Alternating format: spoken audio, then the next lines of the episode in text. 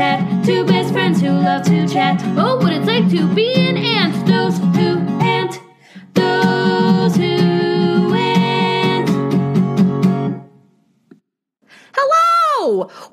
To Who Ant, a podcast for people who want to look at the world through ant colored glasses. My name is Aunt Pat. And I am Auntie Mags. Pat, it's so good to see you. You seem, you seem chipper. You seem real chipper today. Yeah, I think I finally figured out my allergy medication. Good for you. So you're not taking Claritin all day, every day anymore? Like No, no, no. It's just, I, yes, I'm doing that. And I'm doing a neti pot. Oh, good for you. I that is a fun. Neti pots is so fun because it's like, what if drowning were the cure? You know? Yeah. Yeah. I don't know why I don't like swimming in the ocean more. It should be because it's so cathartic and therapeutic to neti pot. But you know, when you're in the ocean and you get a big wave, I don't feel like that when it goes up there that, that way.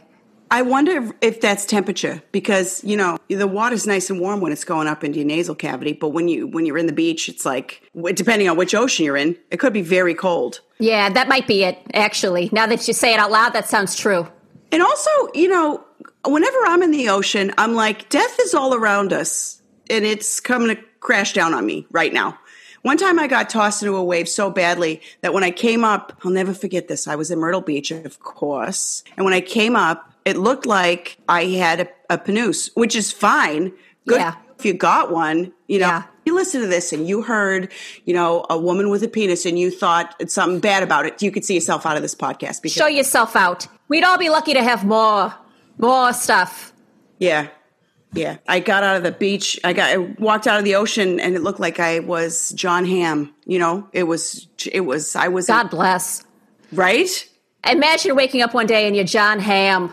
Oh my God. The things I would do. I've got a running list probably somewhere. Yeah, I swear. He's he's so I've never heard of somebody before where the world was like, "Hey buddy, you got to start wearing underwear." And like that's what they did to him. The world did that to him because he's too endowed. I hate the world we live in.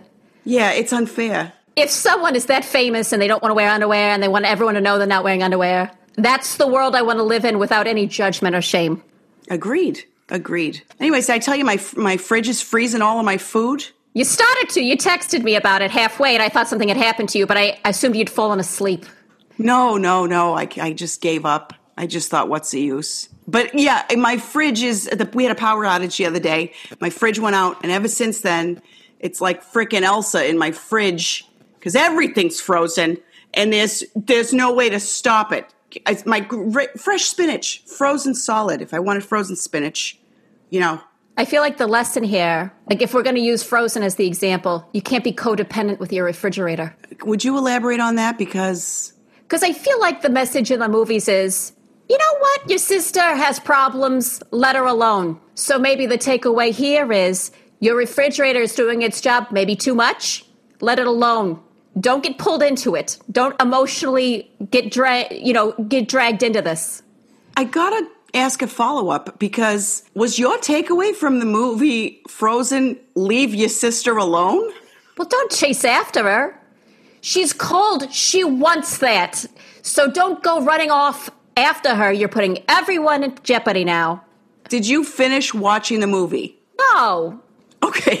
because I feel like it's an indictment of codependency. And as we know, that is my love language. So, no, I'm not interested in being fixed or changed. Thank you so very much. okay, but the thing about that is, it was so, Frozen is such an epic movie for so many different reasons. One, it's a good breakup movie. You don't think it is, but it is. Go watch. I watched Frozen in 3D with my friend Abby uh, after a really bad breakup, and oh my god, it was life changing. We were the two full grown adults in the theater, and uh, I hadn't been eating for a while, and she bought me a soft pretzel, and then we went to Italy after, and oh my god, what an adventure! That's a full day. It is a full day, but I also want to say this. That movie's so great because for a bunch of reasons. But one, did you know that Frozen is one of the first Pixar films to feature a gay family? Was it the snowman's gay? No. no, no, it's not Olaf, although he could be. You know, that guy does a lot of musical theater. Good for him. I've learned my gaydar is busted. Your gaydar does not exist, my friend. Yeah. No, Oh, it's it's when he goes into the when it's when they're climbing up the mountain and they go into that little shop and the man uh, says, "Yoo-hoo, big summer blowout," and, he, and he says, uh, "You know, you could I'll go into the sauna with you could go in with my family," and he says, "Hi, family," and you look in there and it's a man with a bunch of kids. He's like they're they're a gay couple. Ugh, That is so. I wish I'd hung in. Well, now I Yeah. got all the time in the world to watch it, so maybe I'll revisit it. But again, I'm not interested in changing or ameliorating my situation with codependency. So I just want that said out loud. I understand that, but I just want you to know that if you didn't make it to the point in the movie where they get to that little shack that's a store, you didn't make it to the midpoint, buddy. It's a distinct possibility, yeah. All right, we'll give it a shot.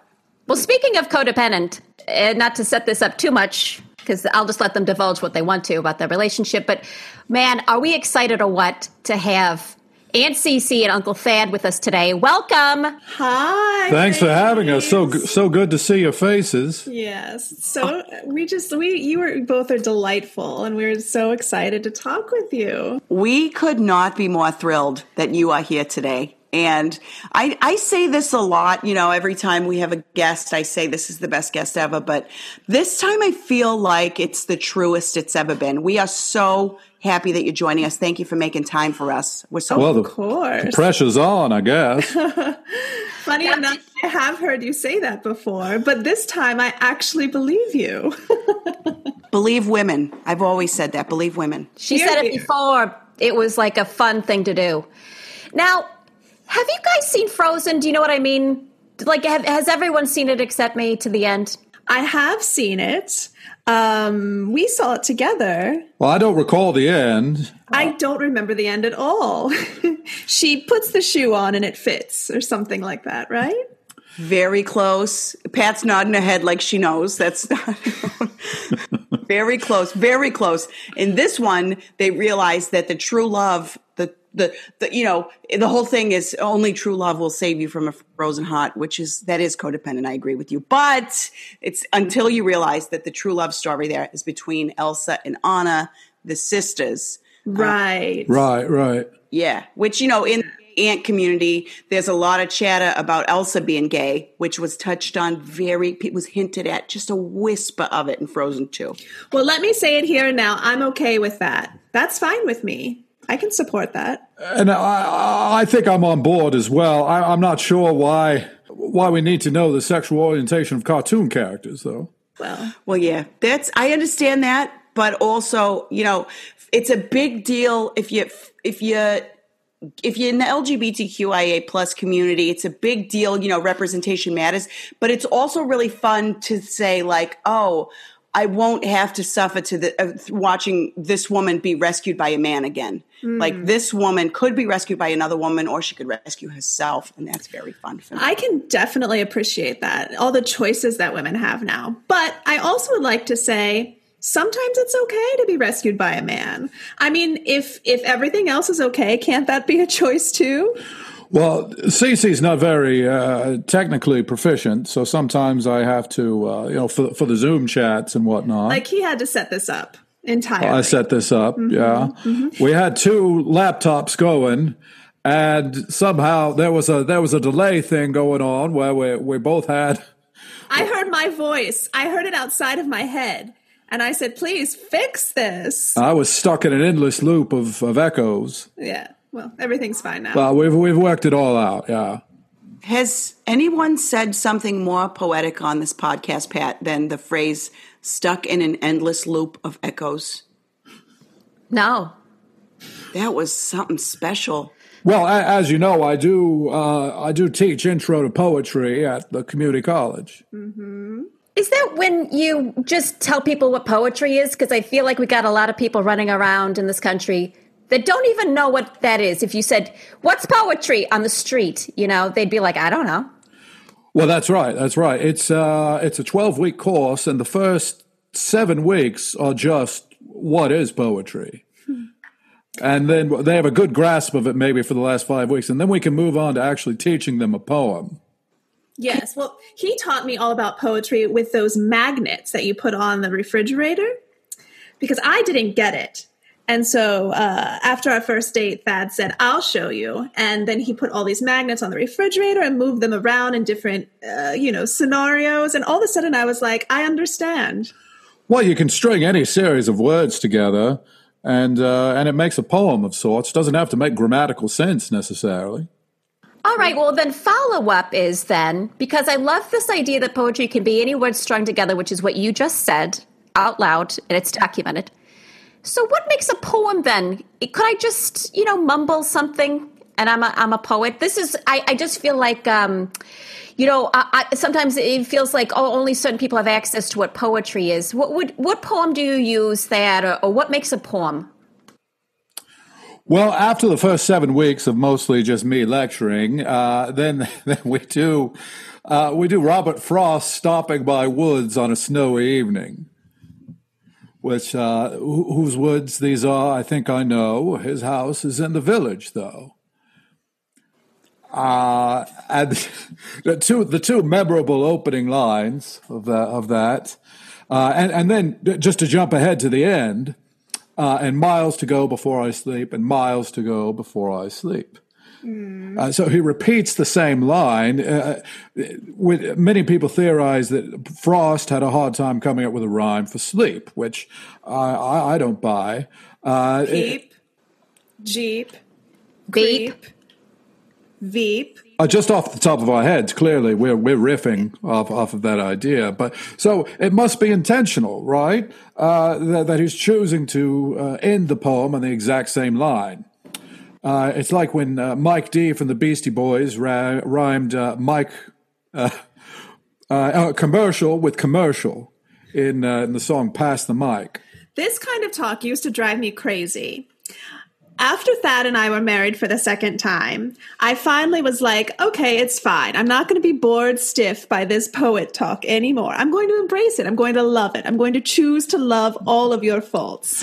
Well, when I get together with my poet friends, you know, I'm, I'm sure we, we wax uh, poetic, as it were. Uh, and I, am sure we're full of ourselves. So they really are. But now I think it's fun. you know, I think it, it, makes poetry so much more accessible when you mention, you know, the Beastie Boys, because I, as soon as you said that, I thought, you know, of a line that reminds me of, of, that anything could be poetry, which is, and I think I may have, maybe have said this line before, which is, you know, um, I'm a freaky streaker like Winnie the Pooh, a t-shirt and no pants, and I dance a boogaloo. And it's lines like that that make the Beastie Boys, you know, they'll say things like, you know, the kitten caboodle, your grandma's kugel. They talk about grandmas a lot. They talk about kugel, and I don't know any other rappers that are talking about kugel at all. Yeah, well, that that's a soft rhyme. That's assonance, kugel and uh, canoodle. Yeah, so it's actually quite advanced. Hip hop is uh, the Robert Frost of our time. Every um, time we get together, Mags and Thad, they just go on and on about the Beastie Boys, and I think it's so adorable. well, hopefully, we're not looping anybody out of this conversation. No, I'm enjoying it. Now, Cece, how do you do this day in day out? Because I, I um I feel like I learn something when they talk like this, but also my mind wanders away. And I'm wondering, this seems like a lifestyle for you as the listener. And I'm just wondering, how do you do that? Well, um, earplugs is one way to go, um, certainly. And, you know, sometimes he doesn't even know I'm wearing them, which is really fun. right? I'd say most of the time I, I don't know. Yeah, I don't. Uh, and I've been droning on about E. E. Cummings for, for, for two hours, and then uh, and there's just a blank look on uh, her look of uh, comprehension is the same as her look of. Uh, uh, incomprehension. That's true. I've been told that before, not just by him, but uh, my mother actually always said that about me. She said, I can never tell if you're comprehending or if you're incomprehending, Cece and I, I like that. I like being mysterious in that way. So yeah. Uh, how else? How else do I deal with it? I go on walks for hours, sometimes days. I mean, there's been a, a few times where it was days, but I came back. I always come back. Isn't that right, Thad? Well, it's a nice time to walk right now because it's fall and leaves are turning. It's true. Mm-hmm, mm-hmm. One time I saw you walking, Cece, and you had you had what I t- what I later found out it's a bindle I thought you were an old time hobo, but you were on a walk. You said you were, I- I'm on a long walk. You didn't want to ride. And you had a stick and a handkerchief with stuff inside of it. And I thought, oh my God, this poor woman. Yes, it's. Uh, I I had uh, in that handkerchief. It was uh, bread, um, bread, and you know, uh, Emergen-C. You know, because you need to keep your uh, your health in good in good health on long walks. Right. Now this this is the packet of vitamin C mix. Right. yes, What did you think I meant? emergency. Well, an emer- emergency is a thing Well, cer- certainly it is. that would fit inside of a handkerchief. now this is a thing we do. We sound like we're having a disagreement when, as a matter of fact, we're totally on the same page. It's true. Now you said bread twice. Did you bring two types of bread? Because that I'm interested in. Yes, I was actually thinking bread crust, but I couldn't remember the word crust. And so I said bread bread. Okay, all right. Did you bring anything to kind of dissolve the Emergen-C packets into? That is an excellent question. That is something I would wonder myself. And here's the thing you can go into any Starbucks on any corner and ask for a glass of water. You don't have to buy anything. They can't turn you down if you want water anymore at Starbucks. If you if you want to use the toilet, they can't turn you down either. They can't say no. That's a corporate decision on their part. Now, this sounds like something you two having this being simpatico about this Starbucks and really backing each other up just feels like the kind of glue that though you guys have, you know, gone your separate ways a couple times, this is the kind of long term stuff that keeps a couple together. You know, you mentioned Starbucks, the other one jumps right on it. They mentioned Starbucks. I mean, this is the kind of relationship I'm looking for, quite frankly. I mean, well, yes, we've been divorced twice now, married three times. Yeah, yeah, we, we keep falling back in love. Yes, and it's I think it has something to do with what you were just saying, which is we can no longer tell the difference between our disagreements and our agreements. And because of that, life is well, it's it's a walk in the park, really, with a bindle. It's just a series of adventures, and uh, well, it feels like we're we're we're on on part three of the of the series right now. Yeah, we're winding things down. Sure, sure, we're ending the trilogy. Are you guys calling it quits after this? Uh, Well, we think probably one of us will die eventually. oh, y- Chances are, chances are that's going to happen. Yes. Uh, but typically, the man would go first. I am uh, slightly older than Cece. Slightly. I'm uh, 11 years older. Um, and uh, I think I'm getting to that age where, where death is uh, just a constant fact of life. You wake up every morning and you're like, "Is am I Is today the day? Oh yes, you say that too. You say, "Is today the I day?" wake her up. I wake her up and I say, Cece, Cece. Am I And then she's a sound sleeper, so it takes takes a while. Yeah.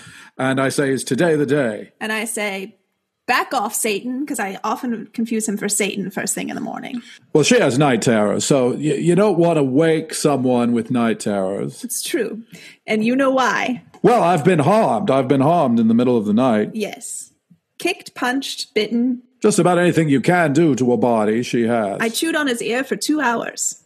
and I, I didn't mind. You know, the sad thing is that sounds like a dream to me.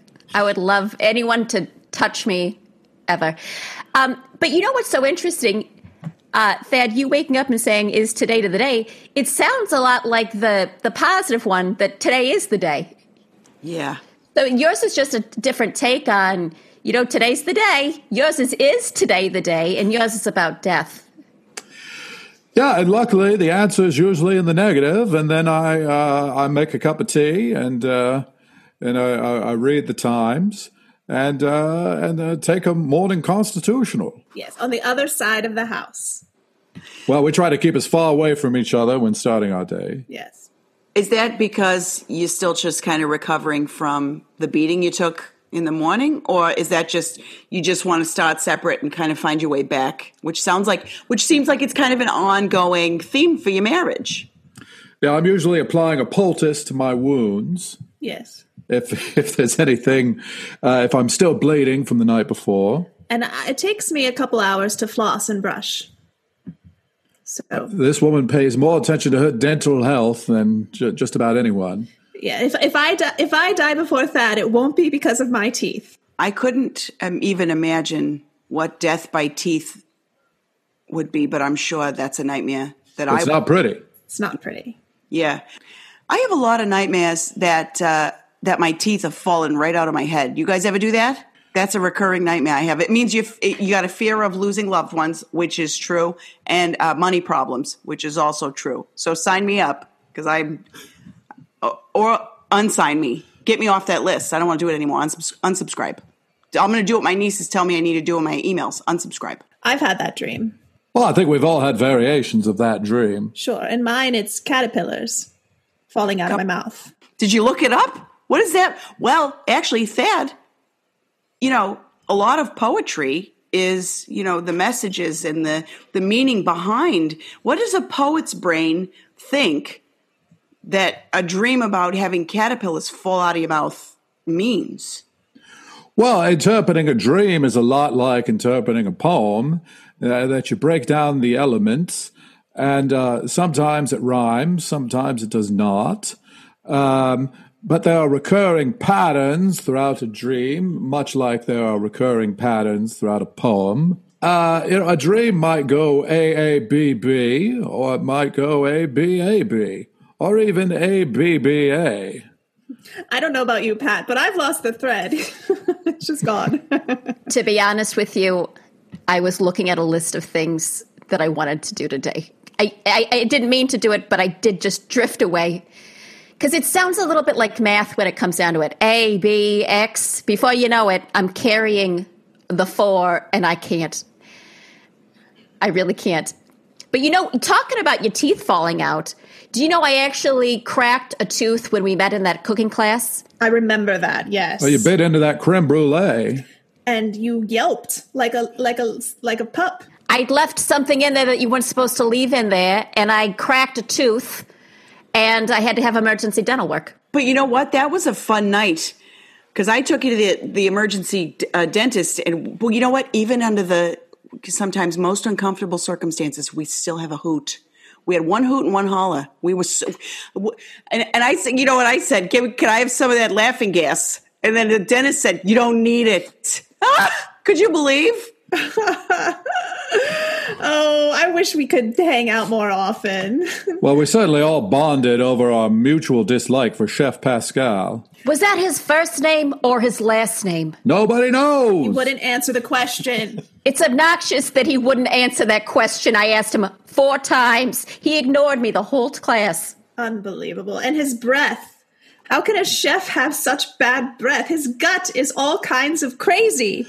What's he eating? That's that's what I want to know. Also, why are you trying to pretend like you're not surrounded by sprigs of mint, Pascal? Grab one, chew on it for a second, and then maybe give people kind of face to face feedback about that creme brulee. But he had no sense of personal space. I mean, he, he was he would get in your face, and uh, you know, with his death breath.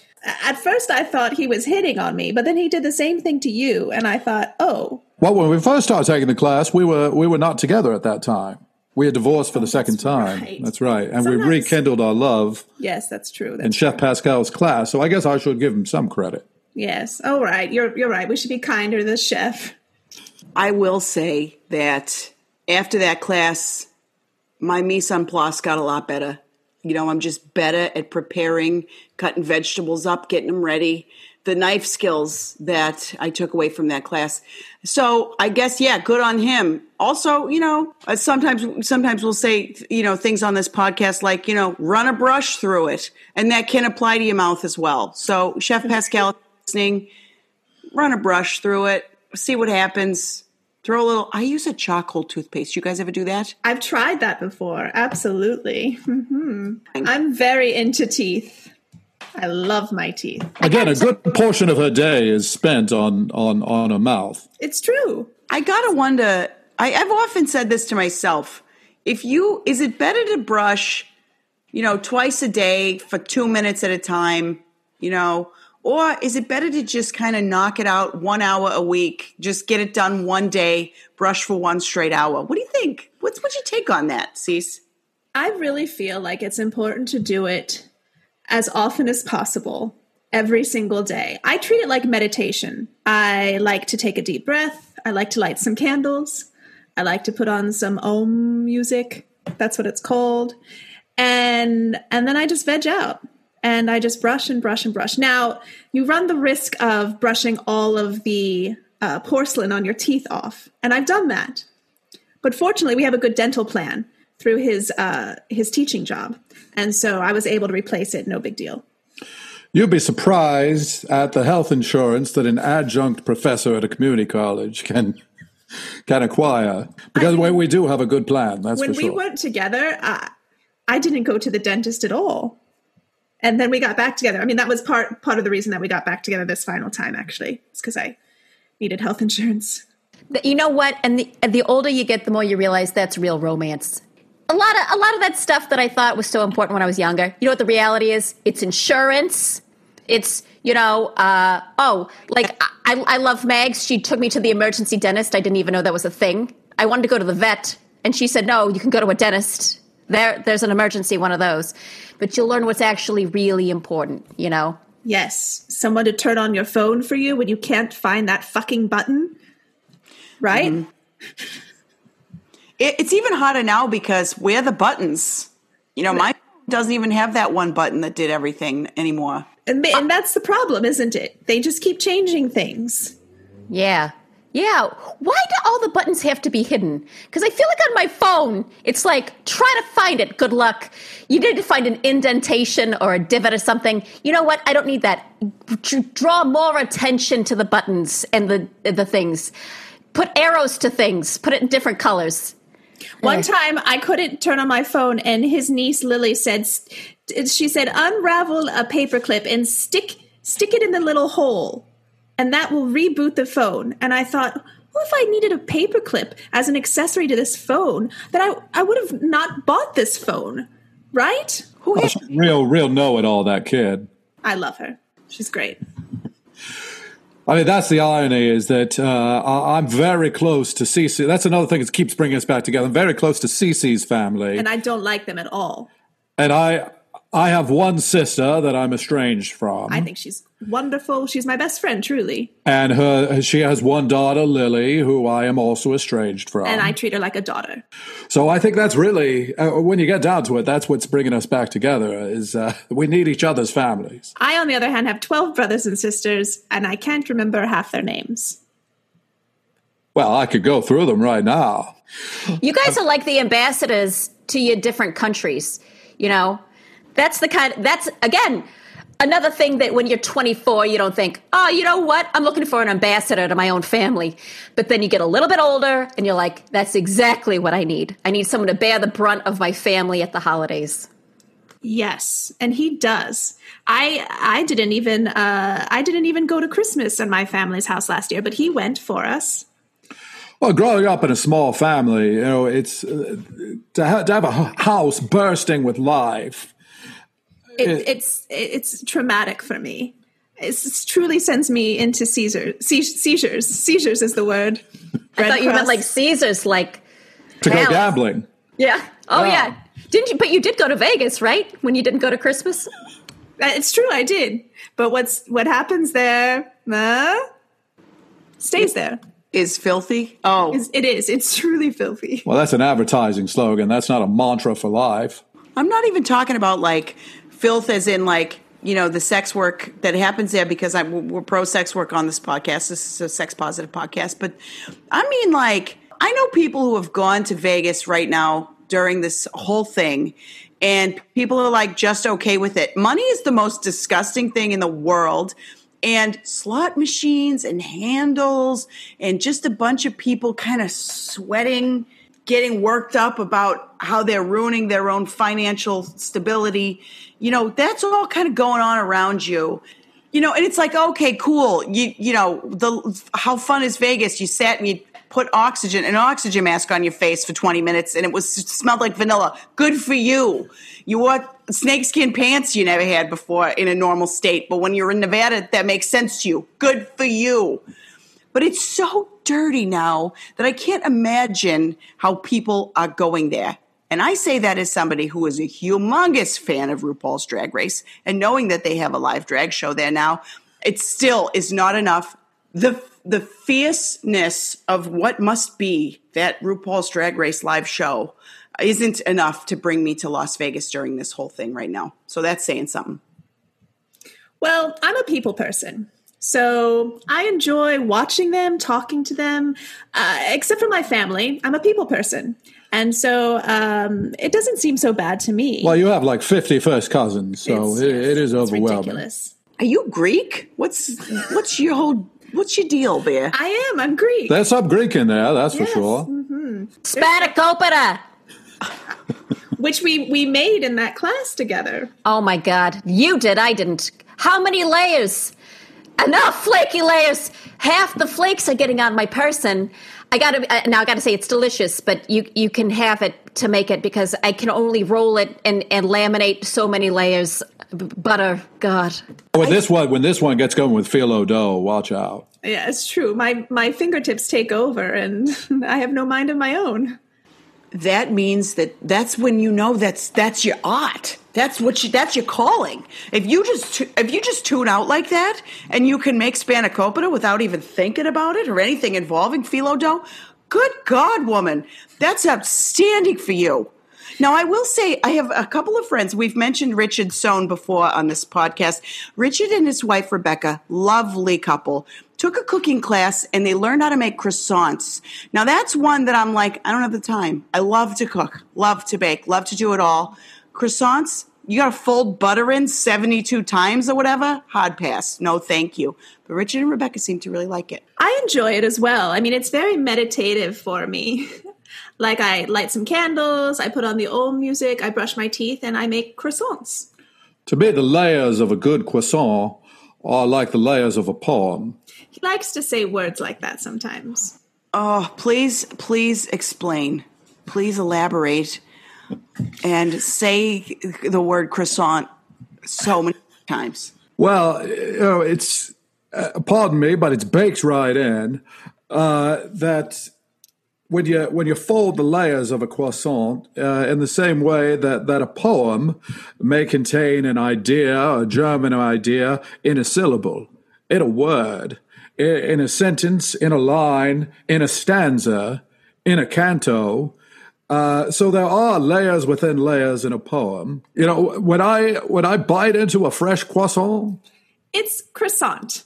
well, no- not not in France. It's France. Well, when you go to Paris, France, and and you go to a patisserie, It's a patisserie. they they hand you a croissant, A croissant. And uh, you're enjoying a cafe au lait. It's a cafe au lait. He's All right, he's well about then we, we found some It's agreement there. You know, Thad, I've never asked you this, but I feel um, I feel emboldened by this podcast all the time. Did you not ever want to study something that is worthwhile, like books? You know, because poems feel like short, nonsensical books, and I'm wondering if you know you'd be able to do more if you'd studied, um, you know, longer, you know, books or novels or or something like that. Well, you know, I, I mentioned my sister that I'm estranged from, and uh, you know, she is a best-selling novelist. So that you might be getting at the heart of something. There. Oh yeah, I can see how that would really rub you the wrong way, considering, you know, you're telling people for seven weeks that you can just put words in any order, and that is a poem, and then. I can I can't imagine, and I say that with love in my heart, and I think you're a wonderful person, but I don't understand half the things that come out of your mouth, and you know the other half I think are gold, and and but anyway, I, I and I feel for Cece, and and that's that's that's just honest. I appreciate it. I feel the same way you do, actually. I'm half I'm halvesies about him, you know? Can I ask a follow up question? Of course. Okay, now I've got a couple because I I want to know so much more about the dynamics of your marriage. So if we get into that, I got to learn. But my first and maybe most pressing question was: you said you know your sister's a novelist, um, Thad, and I just I and then this came into my head. You remember in um, the song Piano Man when, when that we learned that Paul is a real estate novelist? Sure. What's that? Do you know what that is? Can you explain? Well, in fact, my sister is a real estate novelist, so it's it's a very uh, small subcategory of fiction writers. Most bookstores uh, will not have a separate category for real estate novels, um, but it's basic. You've combined uh, a real estate listing with a fictional story, uh, and so if it if there is an actual house on the market. Uh, now, you could go the traditional way of uh, being a realtor who just places an ad or places one of those uh, signs outside on the front yard, or you could write a 500 page novel uh, expounding on the, uh, you know, the, just sl- slipping in mentions every now and again, like two skylights, you know, uh, and most people will just interpret that as a as a detail, but what it really is is uh, revealing uh, the the number of rooms and bathrooms. Uh, you know, so if you're reading a novel and the the author is making a point of telling you it's a half bath and not a full bath, it's probably a real estate novel. It's it's so much more interesting than he's making it sound. Uh, I find her to be fascinating, and her writing is gripping. It's truly gripping, and everything that he focused on is true. But then there's also sex and murder in every single one of them. Well, I'll tell you what, she's sold thousands of books, but she hasn't sold one damn house. So, how good a real estate novelist could she be? Uh, I, I'm not here to just defend your sister against you, okay? I, I won't do it today. I wanted to ask because you know you said they all have sex and murder. Do we think that the murder aspect of these is maybe why the houses aren't selling? Because if that's the thing, you know, people aren't always interested in buying a murder house. And that's just my take on it. It doesn't mean it's right or wrong. It just means if I'm reading, you know, I want to learn about, you know, the dynamics between the characters, the motivations, the story, the the heart, the soul, all of it. I don't I'm not necessarily listening to a book. You know, what Rebecca is my favorite book, you know, by Daphne du Maurier, and I, it's my favorite book of all time. And, you know, I believe the first line of it is last night I, I dreamt I was in Manderley again. See, that's a real estate novel. I was just going to ask you because, like, that, as I'm reading that book, all I'm thinking about is Manderley. I'm a little upset, and I'm going to tell you why. I feel like this is that kind of thing where you're watching a TV show and they're drinking a Pepsi. How many books have I read that are secretly trying to get me to buy property or something else? And I don't think that that is right. I think it should say on the front. Now, uh, Thad, I don't know, but does it say on the front? This is a long advertisement for you know 5220 Morton Avenue. Uh, because I don't want to be sold to like this, and I'm telling you right now, I'm not looking to buy. No, if you if you look a few pages in at the Library of Congress listing, it's probably in the fine print there, but no, they don't usually put it on the front page. You'd be surprised how many uh, real estate novelists there are. I mean, very famous authors that I would have never, like Jane Austen, for example, always talking about Pemberley or this mansion and that mansion. After I after I read Emma, I bought a mansion in England, Yeah, so that she's a successful real estate novelist. and now that's when we were broken up, and I Yeah. I went bankrupt because of it. But but whoever wrote Amityville Horror, not so good because they couldn't sell that damn house. that's right, because of murder. Like, you gotta, you gotta assume, you know, the whole, the whole Northeast is taking a hit because of Stephen King. Was Jaws about a timeshare? Yeah, yeah, yeah, it was. It was yes.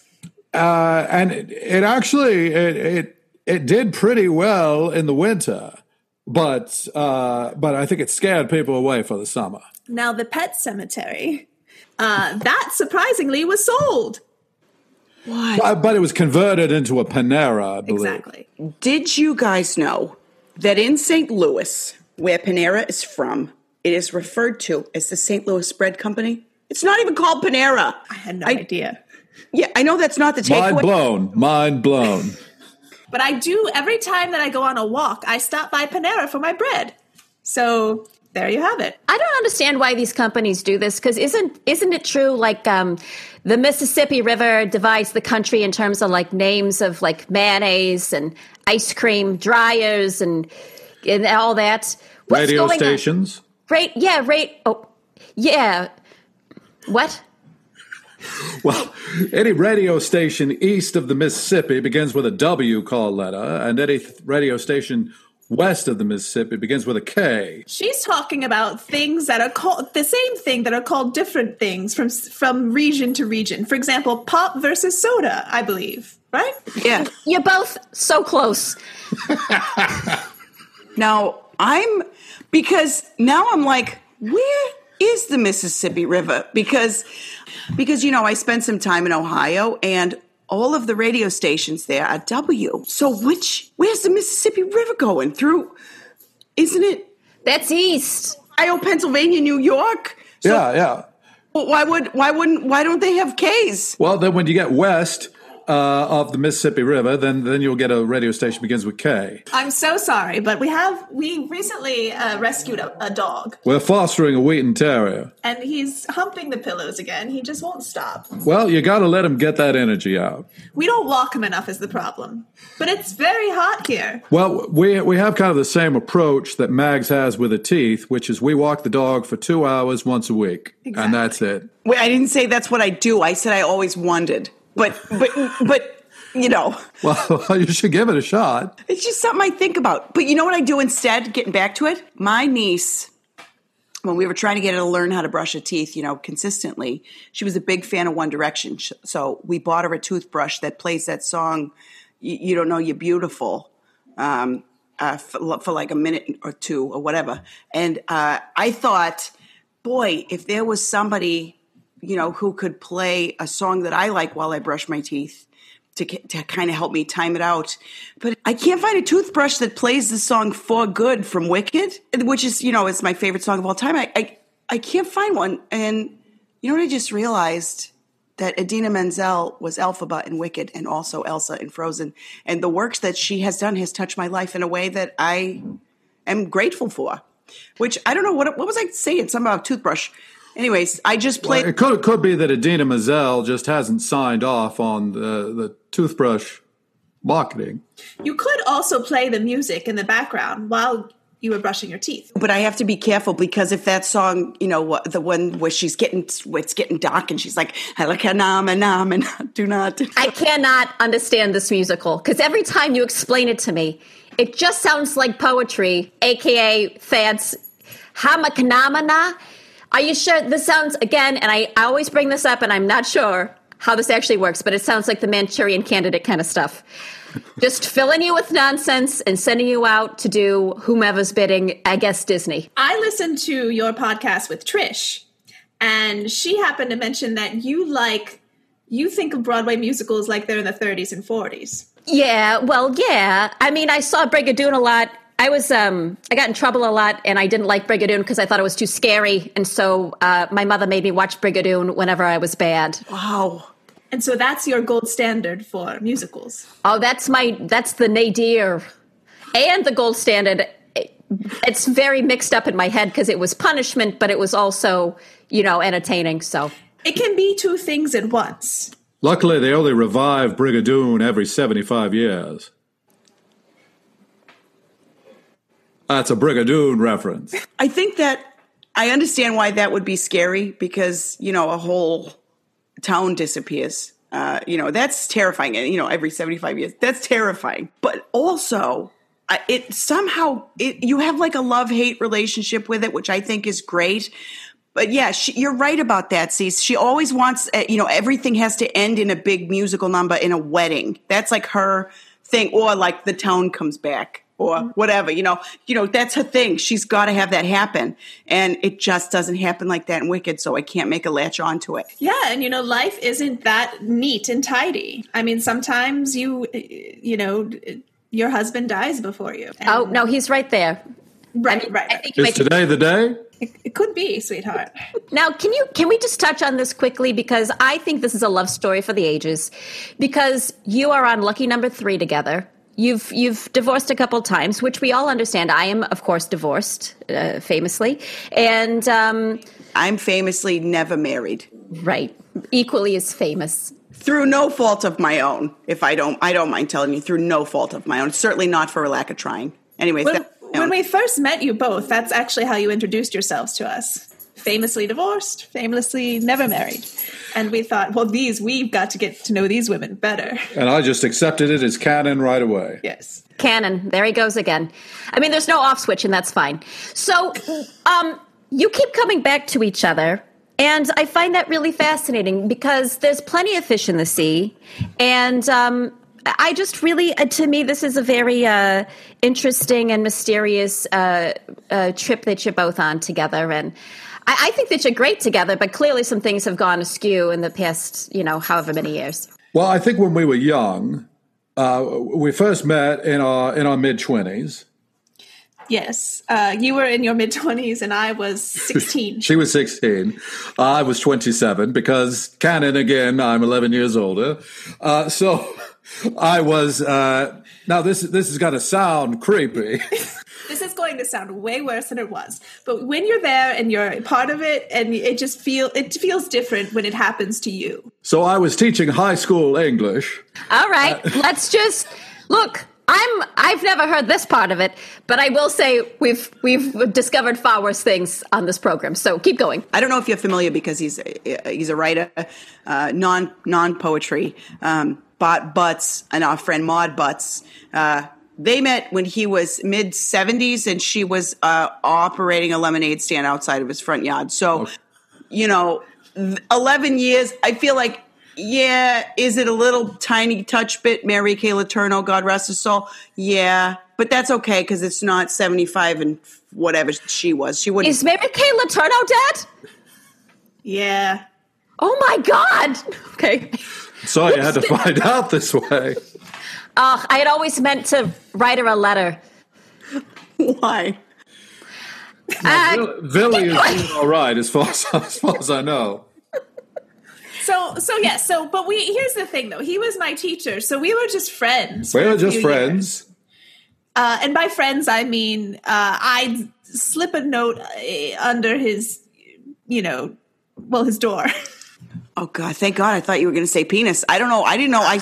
I mean, later, later. Later, she slipped a note under my penis. It's something we still do once a year, though. That's all I'll do it once a year. What's the date on that? What day of the year is it? Does it change? Is it is it a surprise? It's July first of every year. It's ha- it's a halfway point. Wow. It mark it marks the midpoint for us. And you'd, you'd think I'd know it's coming, but every He never remembers, I never remember, and I'm like, what's what's this here? and he wakes up with a note under his penis. What's the content of the note? Well, it depends. It change. It depends where we are in our lives and how we're feeling. If we had, you know, um, well, like for example, this year it was all about uh, dinner the night before. Yeah, sometimes it's just about errands she needs me to run. Sometimes it's a to-do list or something he's forgotten that he needs to remember. So sometimes it's like a sweet note, and sometimes it's like a honeydew list right under his honey dong. Exactly. Yes, I like how you put that. I'm Very gonna write poetic. that down. Thank you so much.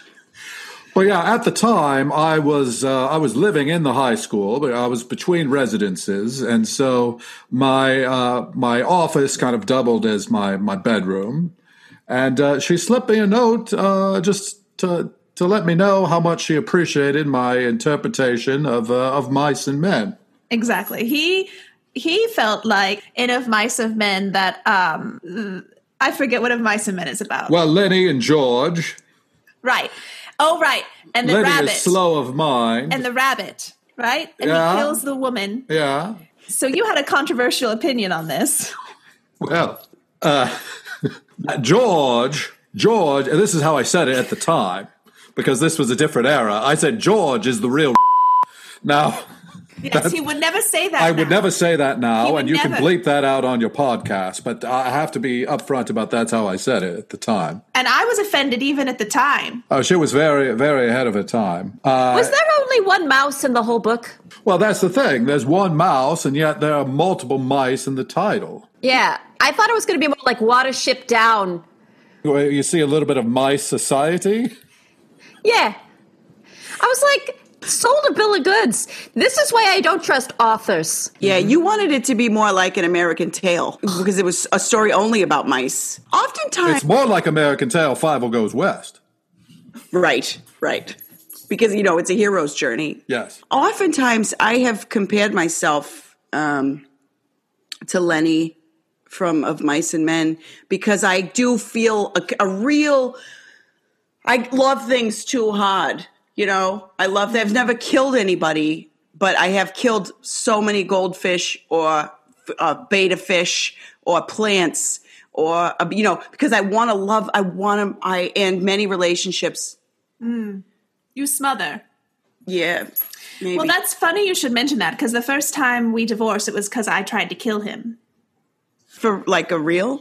Yes, I tried to kill him for real, real.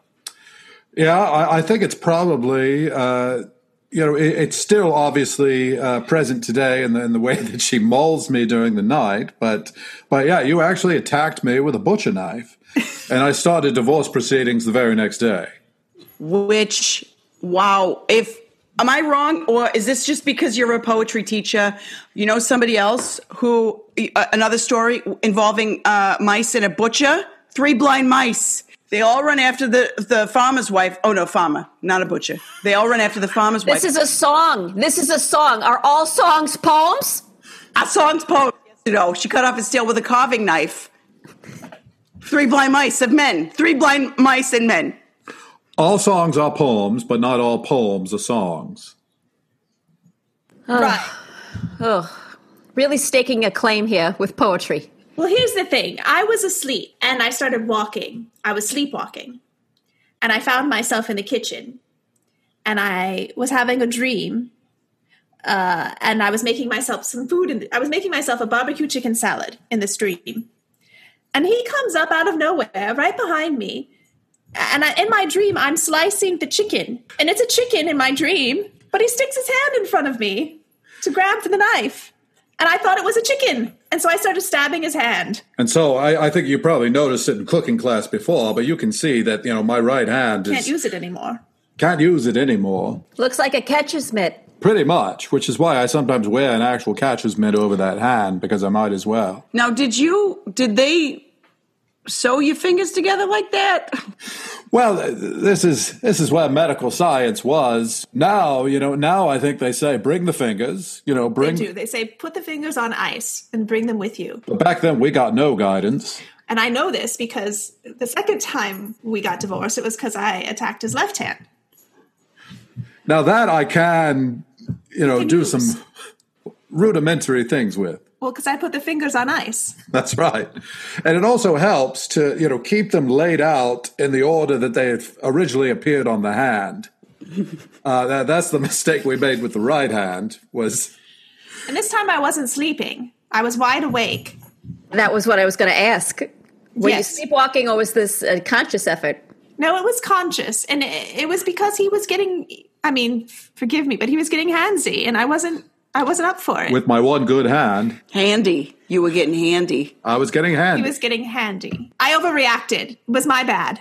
Have you have you um because you've overcome so many things. Have you um gone to couples therapy or anything like that to kind of just talk through the attacks? well, luckily, her cousin Stavros is a uh, is a therapist. Balki Balki? Bal- Balki Stavros, yes. Balki Stavros, yeah. And uh, so, uh, well, we don't see him once a week, but Um, no, uh, I really, I can't stand him, so it's hard for me to show up at all. it's mostly just me going. yes, But I still consider it couples therapy.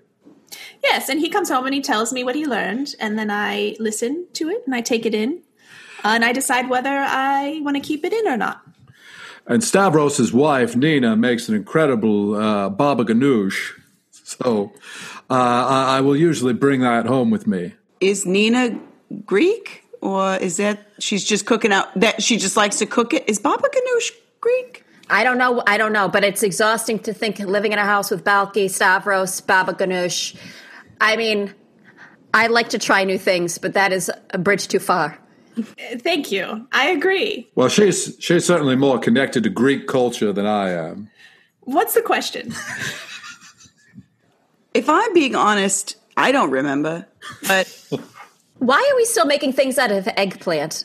Just give it up. Give up the ghost. you know, obviously, my Italian uh, heritage makes me want eggplant parmesan or eggplant parmesan roll-ups. But if it's not in a, in a parmesan scenario, I don't want your eggplant. Keep it, keep it to yourself, and then shut up about it. I can't keep track of eggplant versus squash versus zucchini. Uh, but eggplant is the one where it means penis. Yeah, we learned that, didn't we? We from Tina. Her niece Tina told us that.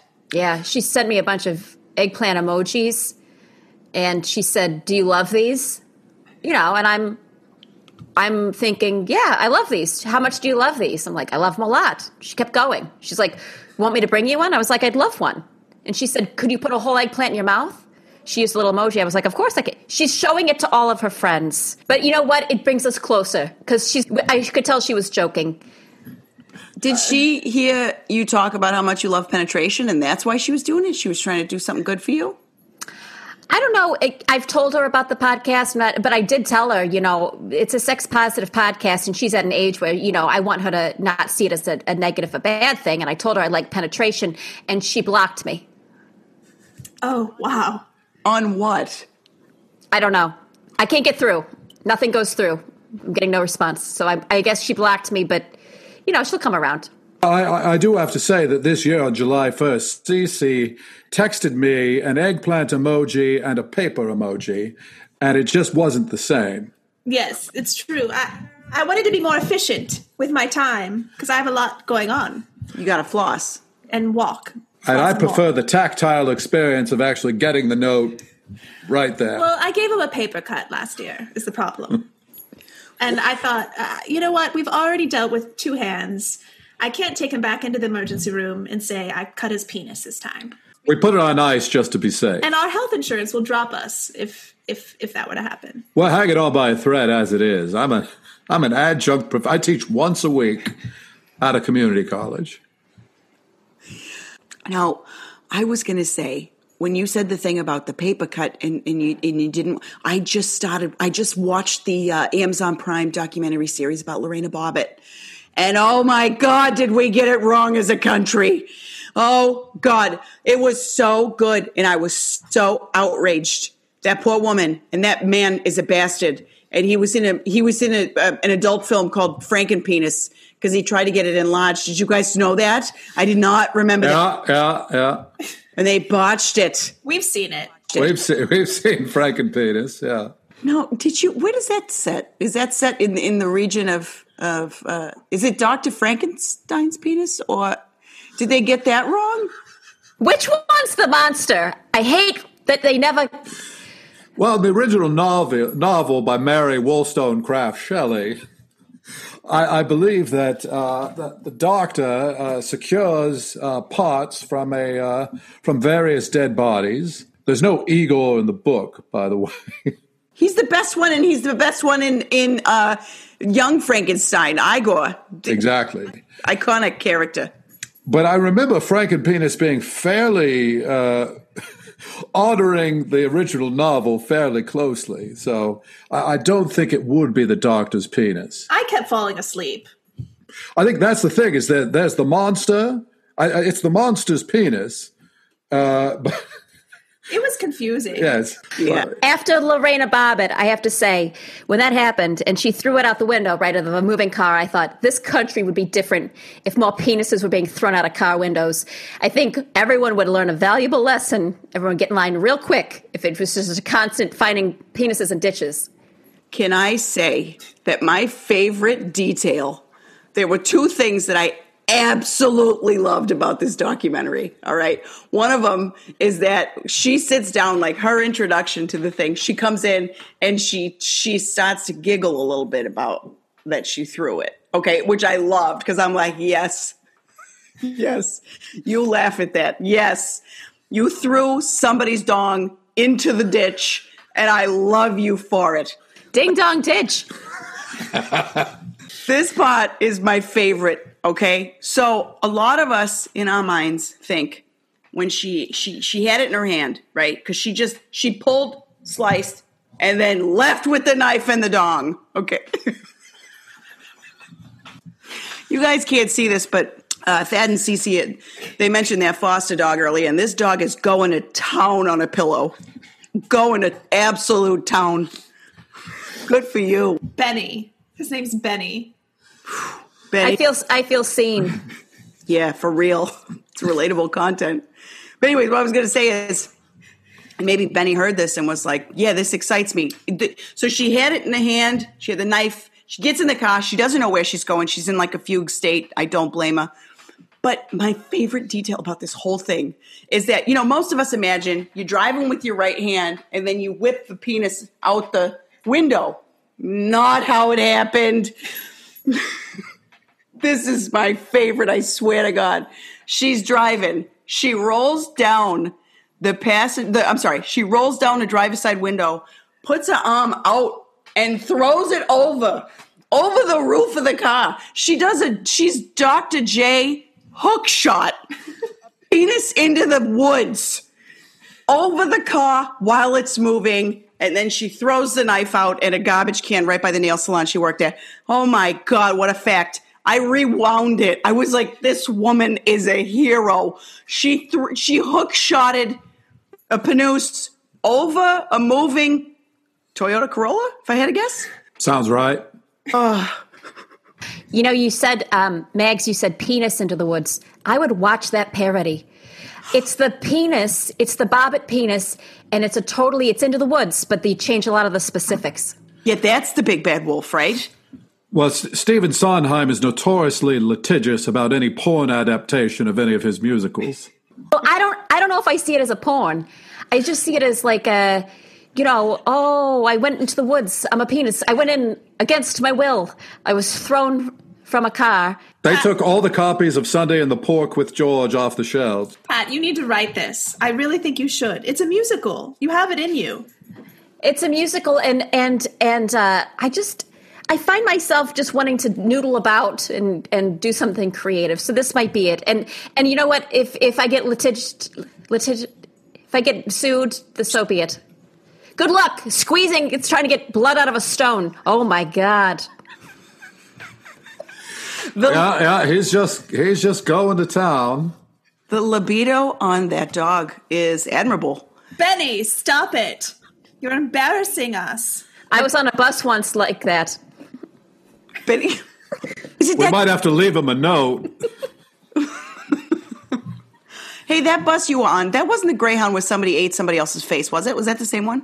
No, but remember, I was so worried that was going to happen again. It was right after someone's, and it was just someone rubbing, rubbing up against the armrest there. And I thought, I get it, I get it. I don't want to backtrack, Pat, but I want to ask you. I you've shared it with me. You don't have to do a lot of it. Will you, uh, Pat? Will you just sing just the first few lines of the opening number to your, the musical that you're working on? Well, this is before I had a point of view. It's about a Rust Belt town, isn't it? Rust Belt Town, look at you there. Over the hills and somewhere over there, Rust Belt Town. You made of rust, but also people. Rust Belt Town, nameless Rust Belt Town. Wow. Now that's poetry. Now, don't do that. Don't do that because that's not what I wrote there. It's now that I think when you say it, you think it's a good thing, but when I hear you say that, it makes me—I get a little. I just get prickly. You know. You rhyme town with town, and you know who else did that? Robert Frost and Mike Diamond. Mike Diamond, Mike D, the Beastie Boys. Oh, God. When You said before that you, you know, y- y- we know now to put things on ice. Uh, first thing I heard was, "It tastes good when you pour it on ice." Come on, y'all, it's time to get nice. Get kind of funky. Me and the crew, we were drinking Brass Monkey. A girl walked by. She gave me the eye, or reached in her locker, grabbed the Spanish fly. Uh, you know that to me, they maybe they. I thought it was Emily Dickinson, but maybe the Beastie Boys are my favorite poets. Now that I think, I don't spend too much time on License to Ill in my class, but uh, I, I will get into Paul's Boutique and uh, and some of the other albums. To the Five Boroughs is an underrated Beastie Boys album, you know, one of the last, second to last. And I still do choke up when, you know, an open letter to NYC, even though I, I, I really, really uh, hope I never go to New York again. I, that that is poetry, and I know Pat's going to get bored, and I know is going to get bored, but that that is a that's a very poetic Well, Brooklyn, Bronx, Queens, and Staten from the Battery to the top of Manhattan. So it, they reference all five boroughs in two lines of poetry. Now, you might think that I would be jealous right now, but truly, I I'm supportive of this. If you two want to go have a little weekend or whatever, um, Well, we do have an open marriage. yes. That's an open secret. It's how we make it work the third time around. Well, she had a thing with Chef Pascal. I did. I'm not proud of it. That alone would probably kickstart the teeth thing. You know, where you'd be like, "Oh God, I got to make sure this doesn't happen to me." You're so right. Was that the impetus for you, like brushing your teeth like a maniac, or what? I mean, I hadn't thought about that before because I have not been attending the therapy sessions that we're paying for. But now that you say it out loud, I think you're exactly right. Yes, that's exactly when it started happening. I mean, thank you for saying I'm right, but also Balki's charging you. That's to give a family discount. I have a terrible family. I've said it a million times. I'll say it publicly. I am saying it publicly. Is this something, um, because I had made an assumption that you had an open marriage, to be honest. You give off the energy. Now, um, is this something that your nieces and your nephews know about? Well, my niece, Lily, uh, who I am estranged from, But who I talk to every day. I don't know. I don't know. Is, is Lily aware of our marriage? I, I have told her about it, yes. And mostly because I, I wanted, you know, thought maybe she might have a friend that, you know, that might, maybe she could set me up with someone. now, I certainly know that Yorgi knows, Nick knows, Papados knows. Uh, I can't believe you told Papados. Isn't it funny about Greek culture that in in the same family, one person's first name could be Nick and the other person's nickname uh, name could be Papados, and it's like, what? Where do you draw the line? Because you know, I, I'm not trying to be mean. You know, pick a lane. Is it going to be an easy name that sounds like a first name, or is it going to be a maybe more difficult name? That's a little bit alliterative, but that definitely sounds like a last name. It's like, what are you doing over there? I mean, this is an excellent question. And I would just answer it by saying Papados and Nick sound the exact same to me. they just sound Greek. They just Yes. sound Greek. I can't tell the difference, but I, you know, I can appreciate I can appreciate what you're saying. I just can't tell the difference. Oh my God, it's all Greek to you. It is. Okay. Gonna, I was going to say that, but then you know what I thought? I was like, is that a saying or is that a food court place in the mall? It's Greek to you. Well, there is a place called It's Greek to Me. yeah, yeah. It's Greek to me or it's Greek to you? Well, it's called It's Greek to Me is the place I'm thinking of. Oh. Is yours in the mall? Yeah, yeah. Yeah, it's in the mall. All right, it must be the same place that I'm getting it wrong. Yeah, you're. You know what? I, Oh, no, no. I, I think I know what you're talking about. There's two Greek places that are opposite corners of the food court. What is It's Greek to Me? What is It's Greek to You? Wow, is uh, don't you wonder if they if they started together and then they had a falling out and Tell you what the falling out was over. I'll tell you what the falling out was over, and this is a guess. The, the, the legitimacy of the Greek food. Because if it's Greek to me, then it might not be Greek to you. And if it's Greek to you, it might not be Greek. I think if it's if it's Greek, I think the place that's it's Greek to you is it's just barely Greek, and you're an American, you're not going to know the difference. It's Greek to me is this is Greek, you're going to hate it. Yeah.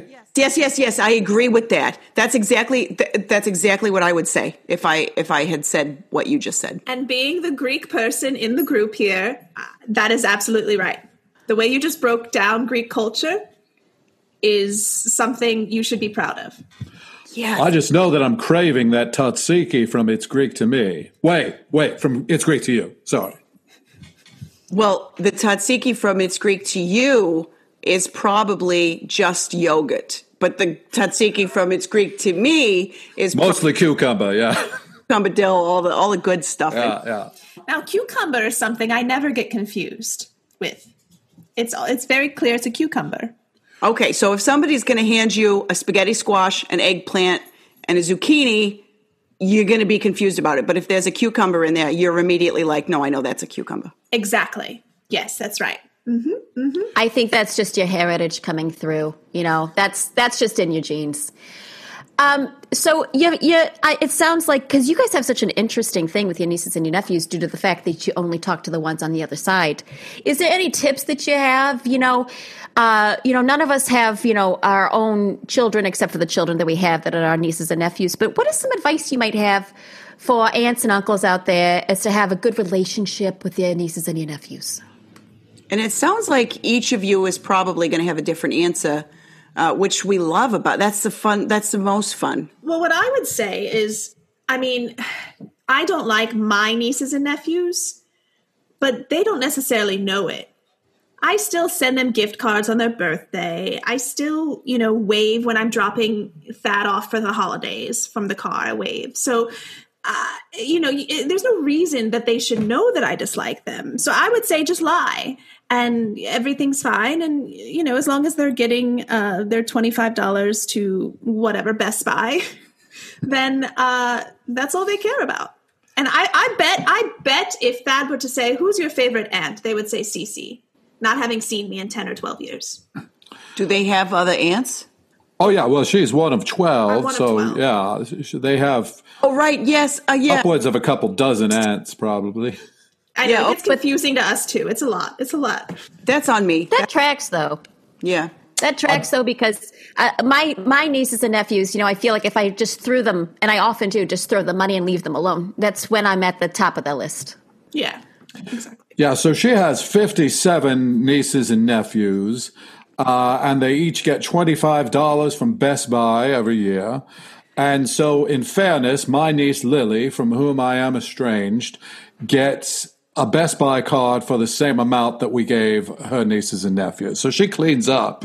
She gets a she gets a gift card that's uh, fourteen hundred twenty five dollars. You've done the math. You've done the math. All Now right. I don't ever remember that number. I always have to look it up. I have a, a Google Doc where I keep the listings of all the names of my family, and then on a separate spreadsheet, it's just Lily. Usually around December 1st, I'll find that Google Doc under my penis and then I'll, I'll do the shopping for the family. Yes, and I I use my iPad because I don't want my phone on his penis because I put that on my face. Yeah, that's what I was going to say. Did you, did you, you know, do you print it out because uh, a whole laptop under there? So it sounds like fairness. Fairness is important. Not letting them know that you don't like them or care for them. Yeah. That anything that you find useful in um, your relationship with Cece's uh, nieces and nephews? Well, it's good to have a cheat sheet, first of all. Uh, so I do ask for current pictures from all of your siblings and uh, and sisters-in-law, brothers-in-law, uh, and so I, I'm I'm always walking around with a document that matches a face to a name. There's also a lot of Nick Juniors uh, in in the family, not to be confused with the television channel. You know where where it would start getting me is if how many Papados Yeah, a few Papados Juniors. Yeah. Papadai. Yeah, don't Yep. ask me. I don't know. Uh, Papa is still alive, though. yes, Papa's still alive. Yeah. mm-hmm Oh, is it like? Oh my God! Is so? Is that like you know how people call somebody who's like you know um, the third? Like the, their nickname is Trey. Does Papa Dos mean like the second? Like is it is it a generational thing? That's uh, right. As that's the right. one Greek person here, let me say that that is absolutely correct. A hundred percent. Mm-hmm, mm-hmm. Ah, I love when I get things right. And I feel like Nia Vardalos didn't didn't cover that in her in her one woman show or her movie. I mean, don't get me started on that movie or that show. well, I would- Put it on you there. you wish that Rita Wilson had s- seen you and and had made you a multimillionaire. See, uh, Here's the thing: we were there the same night that Rita and Tom were there. Ah. Now this is crazy, right? Because we just happened to be in LA because we wanted to go to Universal Studios, and we open up the paper, and wouldn't you know? It this woman who I've never heard of before is doing a whole show about my big fat Greek wedding. The weird thing about that was that when we first got married, I called our marriage my big fat Greek wedding because I was a little well, I was eating a lot at the time and I couldn't fit into my dress. So Yeah, the family wasn't fat. Cece was fat. I was fat. So I thought it was going to be a, a show about uh, body image and accepting yourself for who you are. And we get there, and it's this crazy Greek family who are way more charming than my Greek family is. Rita Wilson was in the audience, and And the rest is history. It, it made two hundred million dollars. and I'm furious because I feel like I have a better Greek story. That was your story to tell. that was my story. I bet you wouldn't have pushed Windex so hard. Exactly. Yeah. I have so much Windex. I'm sitting on so much because I thought, oh my God, I ran out. I saw the movie. I thought, oh my God, once people start watching the movie, they're going to use it for everything. I've got so much Windex. Oh my God. My big fat Greek wedding is just a commercial for Windex Nia Vardalos, or er, however you say her name, she's a she's a real estate novelist, but she's doing she's she's a brand screenwriter. Oh my gosh. N- another reason to hate Nia Vardalos. My, yes, you're exactly right. We have to get rid of every single Windex bottle we have in this house. Did it make you feel better? What happened with my Big Fat Greek Wedding two or whatever? Did that make you? I did that mean, take- I hate to be petty, but when that movie stank it up Straight to video. straight to video, we threw a party. We did. And if I had known you at the time, I would have invited you. That's the only reason that we didn't invite you is because we didn't know you yet. Thank But the but the, the little phyllo pastries you made were, were fantastic. I, I gotta say, uh, Thad and Cece, you two are meant for each other. You're like, um, you're like, uh, like if you had two spoons that were different sizes, but they, you know, one rests in the other one. And I hope that you can see that because, boy, uh, I sure do. It's aspirational for your old Aunt Pat over here. Yeah, I agree. You know what it's like? It's like two different things, I'm going to say. One of them is the spoon thing, just going off of you. You ever go to a travel plaza and there's uh, collector spoons? And you're like, you're like two different sized, different aged collector spoons from two different areas because you're your own thing. You're beautiful in your own way. You're gorgeous. You got like details that the other one doesn't have. But when you put those spoons, you know, on top of one another or whatever, they fit somehow. And that's perfect. And you also remind me of like when two tropical storms are coming in and they're like gunning for Florida, but they're coming in from two different areas. You know what I mean? Well, well, we appreciate it, and, And we've actually been stuck in a tropical storm together before, so that makes a lot of sense. yeah, was that Andrew?